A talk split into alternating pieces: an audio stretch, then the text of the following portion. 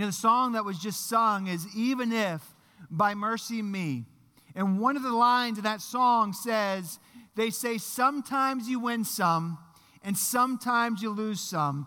And right now, right now, I am losing bad.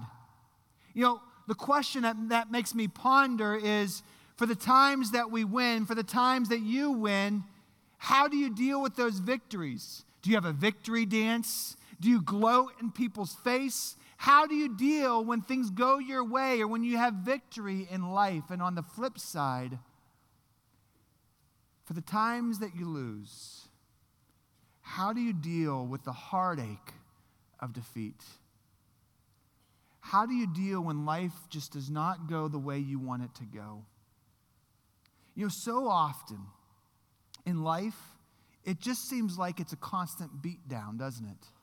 So often we just feel like we're knocked down all over again. We're on the same journey together. We're all dealing with similar things in life. It may be different stories, but life can be difficult. And Paul, the Apostle Paul in the New Testament, dealt with the beatdowns of life as he revealed this thorn in his flesh in 2 Corinthians chapter 12. Over the next few weeks, we're going to unpack this passage and learn not just how to deal with these thorns of life, but how to take these thorns and turn them into victory. I mean, that's what we long for, isn't it? To transform our pain to victory. And in Paul's writing of Second Corinthians, specifically chapters 11 and 12, it is clear that he is dealing with some people that are really interested in boasting. They're interested in storytelling. They're interested in doing the one uppers. Have you ever been in one of those conversations where it's always you get caught up into these one uppers. You say something and the person tries to beat you to it. They have something bigger and better that they have done, and they had more juicy details. And it's just this back and forth of who has the better story or who has the more glamorized situation or experiences or adventures. You know, as a child, excuse me, one of my favorite books was called Where the Wild Things Are.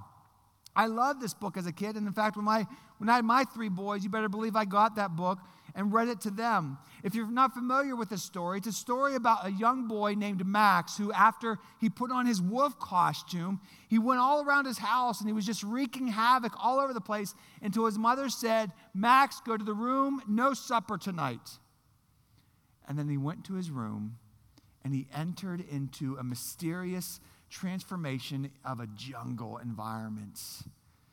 And there he winds up sailing on an island of an inhabited but by malicious beasts known as the wild things. And he overtakes them and he becomes their king, if you will, and he rules them and they think they're great and he plays with them and he does amazing adventures with the wild things as he goes all over their land. But then he began to start to feel lonely and he wanted to go home and he went back home to the wild thing's dismay. And when he returned back to his bedroom, there was his hot supper waiting for him. You know, I really love this story. It was a story of a wild imagination of this young boy who, in all reality, never left his room. And throughout our lives, we tend to live out extreme stories of our own reality, trying to portray ourselves as something even greater than we think we are. And oftentimes we live out our fantasies that only tend to leave us lonely and broken. We create our own storyline, we add these juicy details. We have reality here, and then we tend to create our own reality of what we think we are, and we just overwhelm ourselves. And this is the situation that Paul was facing with the people in Corinth when he wrote Second Corinthians. They were trying to boast about their experiences, and they were missing the point. They were trying to one up each other about their great adventures in Jesus, and they were missing what it was all about. And to those storytelling one uppers, Paul had this to say in 2 Corinthians 12, verses 6 and 7. He wrote, Even if I should bo- choose to boast, I would not be a fool, because I would be speaking the truth. But I refrain so no one will think more of me than is warranted by what I do or say, or because of these surpassingly great revelations. What Paul is choosing to do, he's saying, I am not going to boast. What he's basically saying is, what is the point? What's the point of adding these juicy details? What is the point of all these one uppers? I mean, seriously, for us today, what is the point? Oftentimes, it's to build our own self esteem. We add these exciting stories. We try to one up each other because we want to make ourselves feel better. But our self esteem will never be built up based upon other people's opinions. It won't. And if you try to live your life trying to build up your self esteem based upon what other people think, you will never be satisfied. You will not because there's something more. There is something deeper than that. And that needs to be something we need to understand. Over the next few weeks, we're going to explore this a little bit more about what that is all about. But for us today, what about you? Where are you at? Jot this down. Be honest with yourself. What do you choose to do? Are you more focused on boasting, adding juicy details, trying to one up other people about how great you feel your life is, or you want to portray your life as? Or what is your focus? Paul says he would not be a fool because he, was, he would speak the truth. He is saying, you know what? I've been there. I've done that. All those things that you want to add to your stories, I've done that. But I'm not going to do that. I don't want to be a fool. You know why? Because I don't want that focus on me. I do not want to be glamorized. What Paul is saying is, it's not about me, it is about Jesus through me. And the more we try to build our self esteem based upon what I do, we're missing it. You know what Paul's story was? All you have to do is go back one chapter to Second Corinthians chapter 11, and here is Paul's story.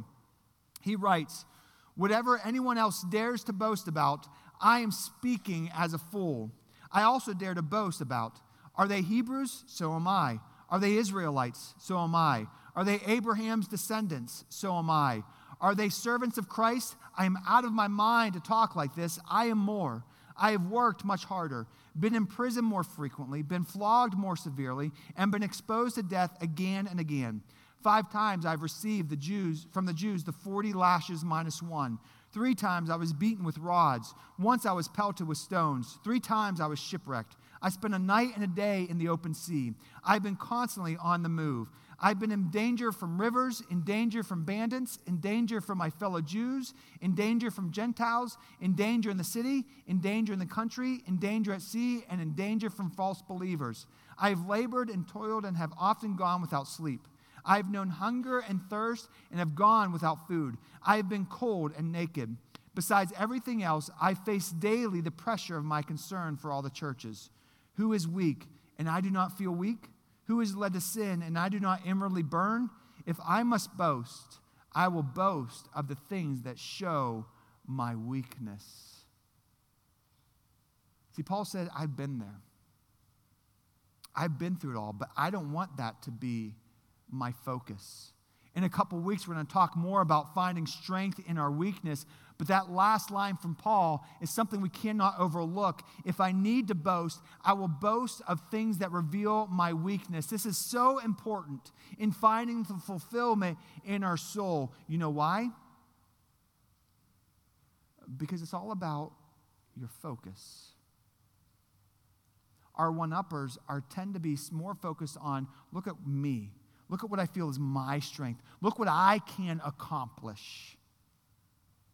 Rather than in my weakness, it is revealed it's not me, it is Jesus through me. Paul didn't want the focus on him.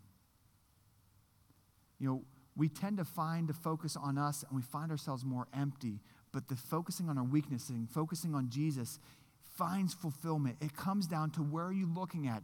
Everyone is longing for importance, longing for something deeper. But where you search for fulfillment in your life matters. It really matters. Where you long to fill the emptiness in your heart, it makes a difference. And so often we struggle with being recognized. We want to be recognized. We want to be glamorized. We watch those red carpet events and we just think about what if that was me with all the spotlight and cameras focused at me. We want it. You know what the bottom line is? Every one of us, on some level, has a desire for attention. We all do. We all desire attention at some level.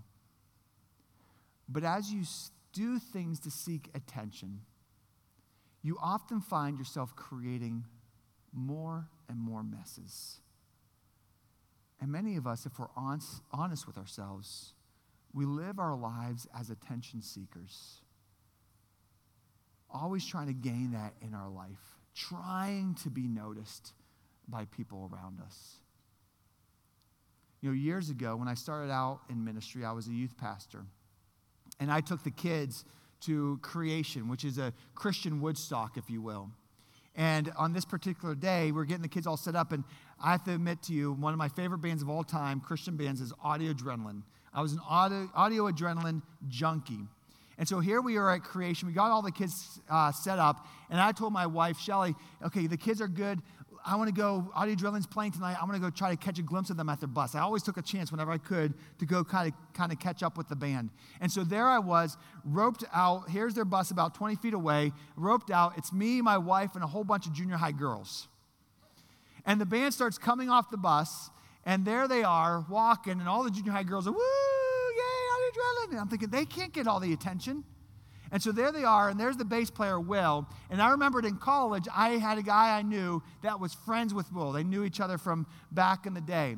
And so there we are, all the junior high girls screaming, and I just go, Will! Will! And at that moment, I had everybody's attention. The band was staring at me. The junior high girls had stopped their oohing and awing. And my wife's hands were in her face, and she's wondering, what is he about to do? And at the moment, I was like, I can't go back now. So I just go, I know Don Kirks. And everybody's like, what? And my wife just wants to run. And Will just goes, cool. And he just walks on by. And in that moment, I thought, boy, I am an idiot. I am the biggest fool on the face of the earth.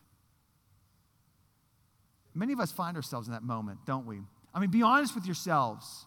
There's been times in your life you were so focused on gaining attention that you made yourself look like a fool. We've all been there because in our in the deep soul uh, deep depths of our heart, we desire to have attention. We become attention seekers. You know, we find ourselves on this path. You begin to do little things to have people notice you. Sometimes it might even be negative attention. You know, you do negative things to get negative attention and you don't realize the hurt you're bringing upon yourself. But then what tends to happen is it just begins to escalate. You do it more frequently, you do bigger things to gain attention. And then before you know it, you become self centered and your heart is empty. And you find more loneliness. And rather than find more peace, you found less peace and you wonder, how did I get here? How did I get to this point? Here's the point jot this down in your notes. Many life struggles occur because we are me focused.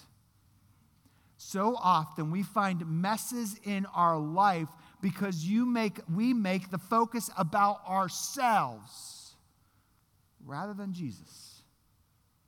And then we wonder, what happened? You know, think about it for a moment. Do you struggle with a desire to be glamorized? Are you more concerned with getting the spotlight rather than like Paul putting the spotlight on Jesus? Sometimes we just create this false sense of reality of ourselves. I like to call it the Simon Cowell effect. You know, years ago, I used to love to watch American Idol. Now, I'll be honest with you, I didn't enjoy it when the singers got good. That tends to be when I usually tuned out and quit watching. You know when I really enjoyed it?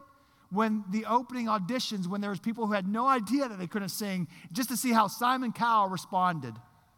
You know, I love that. It was great TV. And I always wondered, how in the world do these people not realize that they can't sing? But you know what? Many of us, many times, in different ways, have created false reality for ourselves. It happens very easy and subtly. You know, here is reality. And then before you know it, you start the one up game. You think, boy, I can really do this. You try to one up somebody else. You add some more juicy details to your experiences and to your stories. Or there's someone in your life who, to be honest, doesn't want to hurt your feelings. And so rather than causing something and saying, you can't sing, they're just going, oh, that sounded nice. And that just added another layer to it. And before you know it, you live in this false sense of reality, and reality's way over there, and you have no idea why it just keeps doesn't come together for you. And we live that life in so many ways. And the more we attempt to put the spotlight on ourselves, the more we create false realities for ourselves. And the more we have the struggle of falling into the trap of becoming a fool. Of becoming a knucklehead like me in, bunch of, uh, in front of a bunch of junior high girls screaming out to a band of who cares who you are. Right? Sometimes we just put ourselves in that situation. And many times we don't even realize that we're acting like a fool. But sometimes, let's be honest, you are. And so am I. The country boy comedian who was pretty popular several years ago, Jeff Foxworthy. I mean, Jeff Foxworthy had some great one liners. One liners. You might be a redneck if. I used to love those jokes. You know, here are some of my favorite Jeff Foxworthy one liners. You ready? You might be a redneck if you consider duct tape a long term investment. I'm a redneck. You might be a redneck if you keep a can of Raid on the kitchen table. You might be a redneck if your school fight song was the dueling banjos. That's about the ability of my music skills. You might be a redneck if you think a hot tub is a stolen bathroom fixture. Yep. Lastly, you might be a redneck if you take fishing equipment to SeaWorld. There you go. You know, Jeff Foxworthy definitely has some funny one liners, and I know some of them are pretty cheesy, but I still chuckled every once in a while. But on a serious note, did you know the Bible provides some insight to gauge if you're a fool or not? Did you know that? So jot these down. Here are two things according to the Bible you're a fool. Number one, you're a fool if you think you have all the answers. Biblically speaking, you're a fool if you think you have all the answers. These are people that know everything, at least they think they do. No one likes a know it all, and sometimes we tend to live the characteristics of a know it all, and, and we struggle with that attitude. And it's interesting how often people always want to prove how smart they are or how knowledgeable they are, taking every opportunity to let them know, people around them know that they know what they're talking about, that they know something. But what's the point? What's the point? A Danish scientist named Piet Hein once said, those who always know what's best are a universal pest. Ain't that the truth?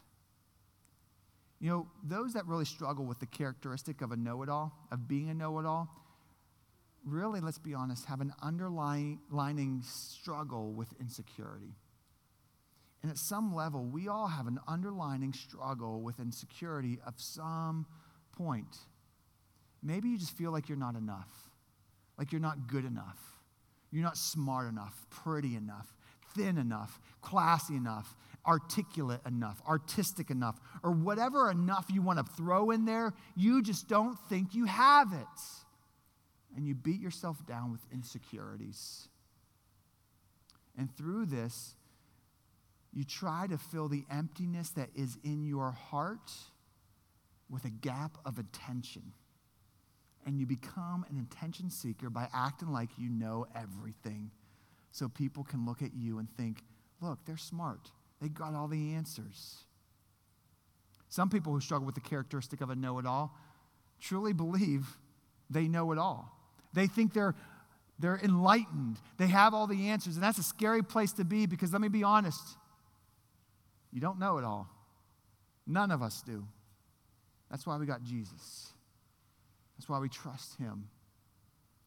But others who struggle with the characteristic of being a know it all, if you're honest, has a deep difficulty with intimacy. some of us really struggle with intimacy.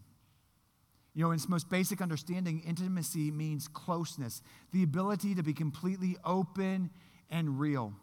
You know, Forrest Gump was a great movie, and he would always say that Bubba was his bestest good friend in all the world. And my question for you do you have a bestest good friend? Do you have someone in your life that you can be absolutely real with, honest with, and they can be real with you? They can be the Simon Cow in your life and say, you know what? You can't sing. Do you have someone in your life that you know that can be honest with you? We need that. We need that in our life. You know, let's be honest. At some level, we all struggle with this. We all struggle with this. We keep most people at bay. We live in a Facebook relationship lifestyle, and everybody is kept at surface level. But my question for you is who are you real with?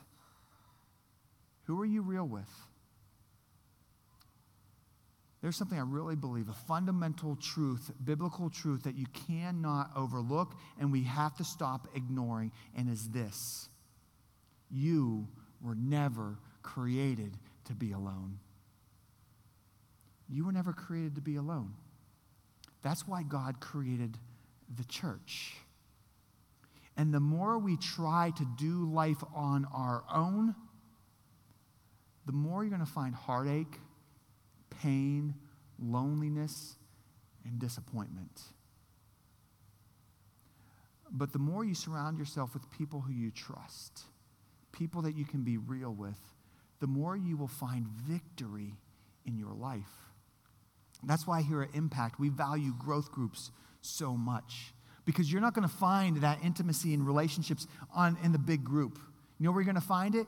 You're going to find it when you get together in a growth group and you can find some people that you can journey through life together and be real with, and they can be real to you.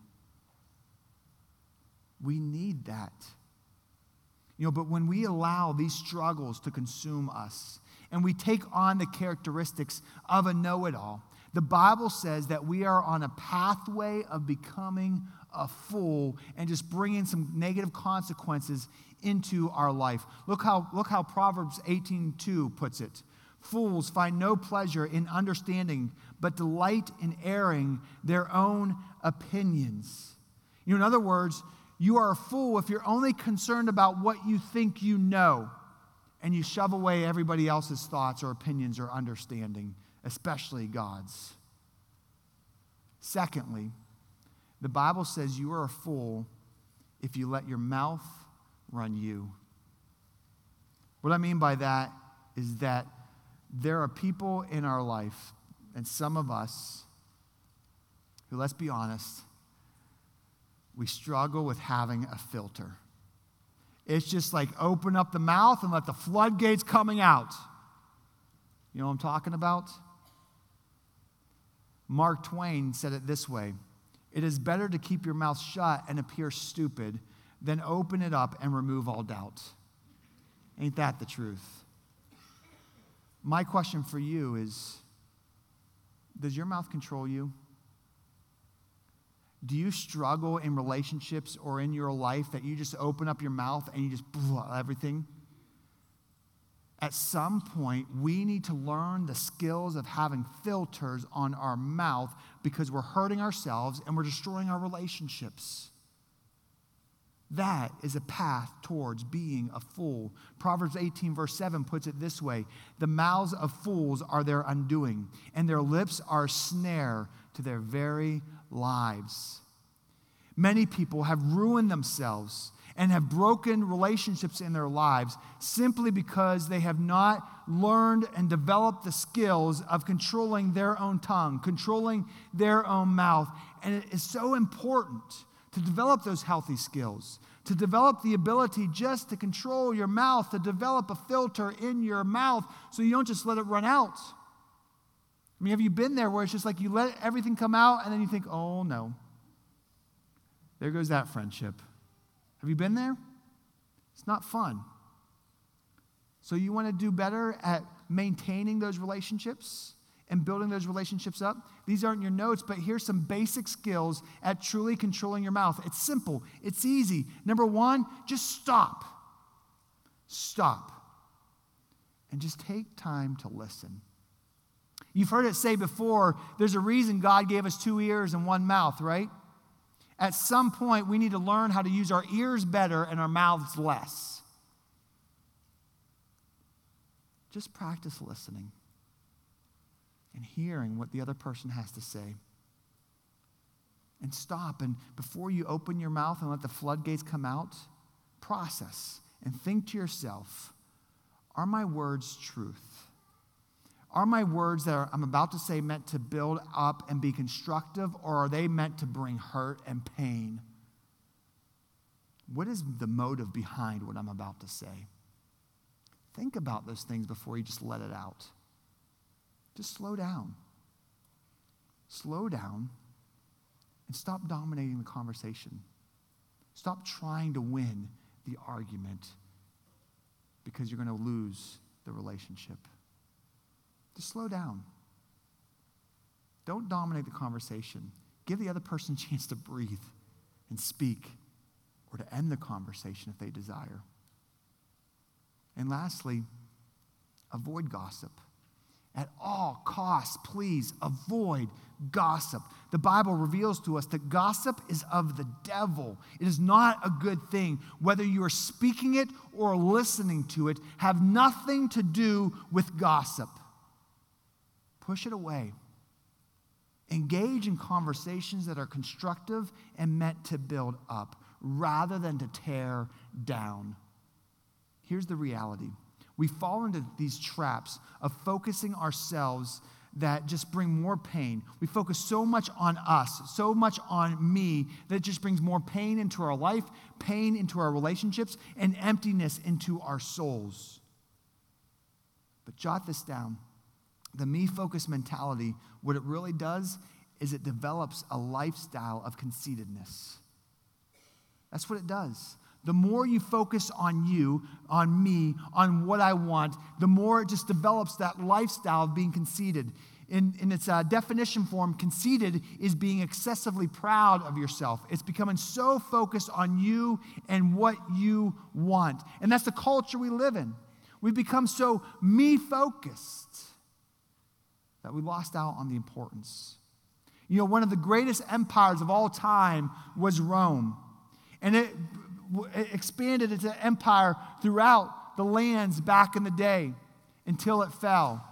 And many believe that Rome fell because they, they defeated themselves, that they became so blinded by their own pride.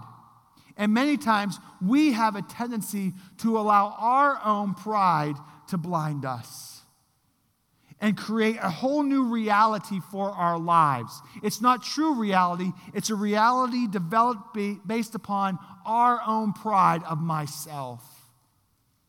And before you know it, it's going to bring hardship, pain, and disappointment. The Apostle Paul, he did not want to fall into this trap. He knew how real the possibility was. If we're not careful, you can't escape it. It's a slippery slope the more you focus on yourself, the more you allow pride to consume us. He says this in 2 Corinthians chapter 12 verse 7, the second half. Therefore, in order to keep me from being conceited, I was given a thorn in my flesh, a messenger of Satan to torment me. You see, my friends, what Paul is revealing here is that pride is a serious problem. Pride has the, the ability to control your attitude, to consume your heart, and to torment your soul. But what makes you proud?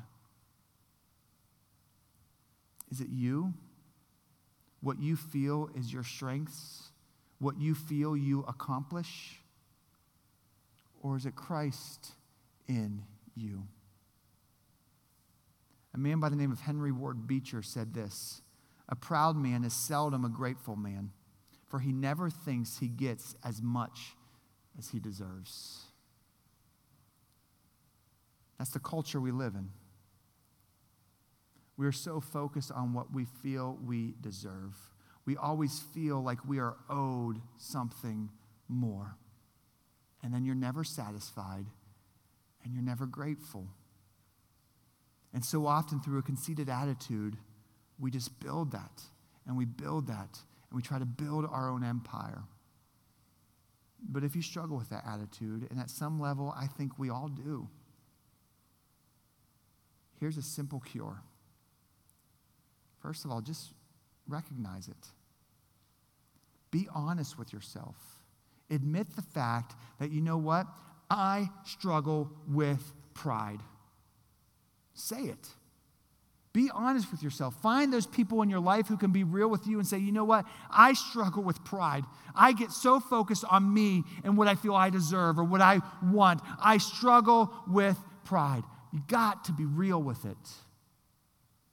And then begin to actually live a life of being gratitude, being thankful for that what's going on around you being focused on how other people are blessing you and trying to do things to build you up. And then the biggest thing that you can do to overcome an attitude of pride is become a servant. Stop living a life with the expectation that others are there to serve you and start living with the expect- expectation that I live to serve others because that's what Jesus did for me. He gave up my, his life for me. And we struggle with giving him an hour a week. Do you see a little bit of a problem with that?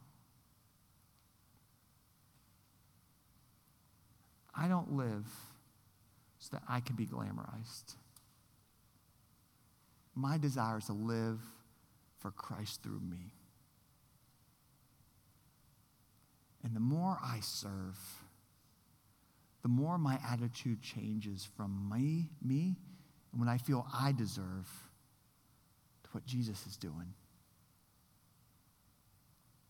And the more you'll see that too. Whether it's here at Impact, being on a ministry team, whether it's going out for lunch today and how you treat the waitress or waiter at the table, rather than with the expectation you exist to serve me, you know what? I'm here to serve you. How can I serve you better today? Opening doors for people. It's the little things to the big things. Be living a life of serving will transform your heart. And it will fill the emptiness that you have in your soul. And lastly, be willing to laugh at yourself. Stop taking everything so doggone serious. Just laugh at yourself a little bit. We make mistakes, and it's okay. Enjoy life. The key word here with all this and overcoming pride is humility. Humility is putting others before yourself. It's realizing, you know what? It's not about me, it's about Christ through me. And I'm done trying to create a whole new reality that is so focused on me and what I want and what I feel I deserve. I'm done with that because it's never leads to a path of happiness. I don't want that anymore. I want true reality, and that is it's about Jesus. It's about living for Him. It's about serving others because of Him. It's about Christ through me, and there I find the fulfillment I've been longing for. There I find the peace I've always wanted. There I find the joy I've been seeking. You know, Paul, going back to his words in Second Corinthians, he talked about this thorn in his flesh. And as Paul describes, this thorn was given to him. We don't really know what it is or what he was struggling with. All we know is he had a thorn in his flesh. And the reason Paul says that it was given to him was to keep him humbled so that he wouldn't make it about him, so that he would keep his focus in check. You know, he didn't want to become conceited. He wanted his focus to be Jesus and the spotlight to be on Jesus and Jesus alone. Now, does God cause bad things to happen? No, he doesn't create it. But does God allow things to happen? Yes, he does. He allows the consequences of our own poor choices to play out. He allows the world to go down this destructive path. He allows things to happen. And we see this kind of play out in the story of Job in the Old Testament. We don't have time to dig into that, but I encourage you to read it sometime. The story of Job in the Old Testament is about this man who had it all and lost everything at, just like that. But yet he found peace not in what he had, but in God. And before all that happened, we see Satan go to God asking permission to bring these thorns into Job's life. You know, these thorns that we face, they really come in two forms. Jot these down in your notes. The first form that they come in are those that are self created. Those that are self created. Just as I said a moment ago, the reality is this sometimes we tend to make poor choices in our, in our life. The Bible calls that sin. And when we make these poor choices, what we in turn do is we tend to bring bad consequences into our life. And sometimes we even share those unfortunate consequences with those around us. And let's be honest, some of the thorns that you have in your life, you brought on yourself. And we pass it on to other people. There are those that are self created. But secondly, there are thorns that are beyond our control. Sometimes life just happens. And I'll be honest, I don't have the answers or the explanations as to why sometimes hurt and pain comes. We don't always have those answers. But here's the thing we need to find the ability that when consequences happen, when thorns come that are beyond our control, do I still trust Jesus? The song, Even If,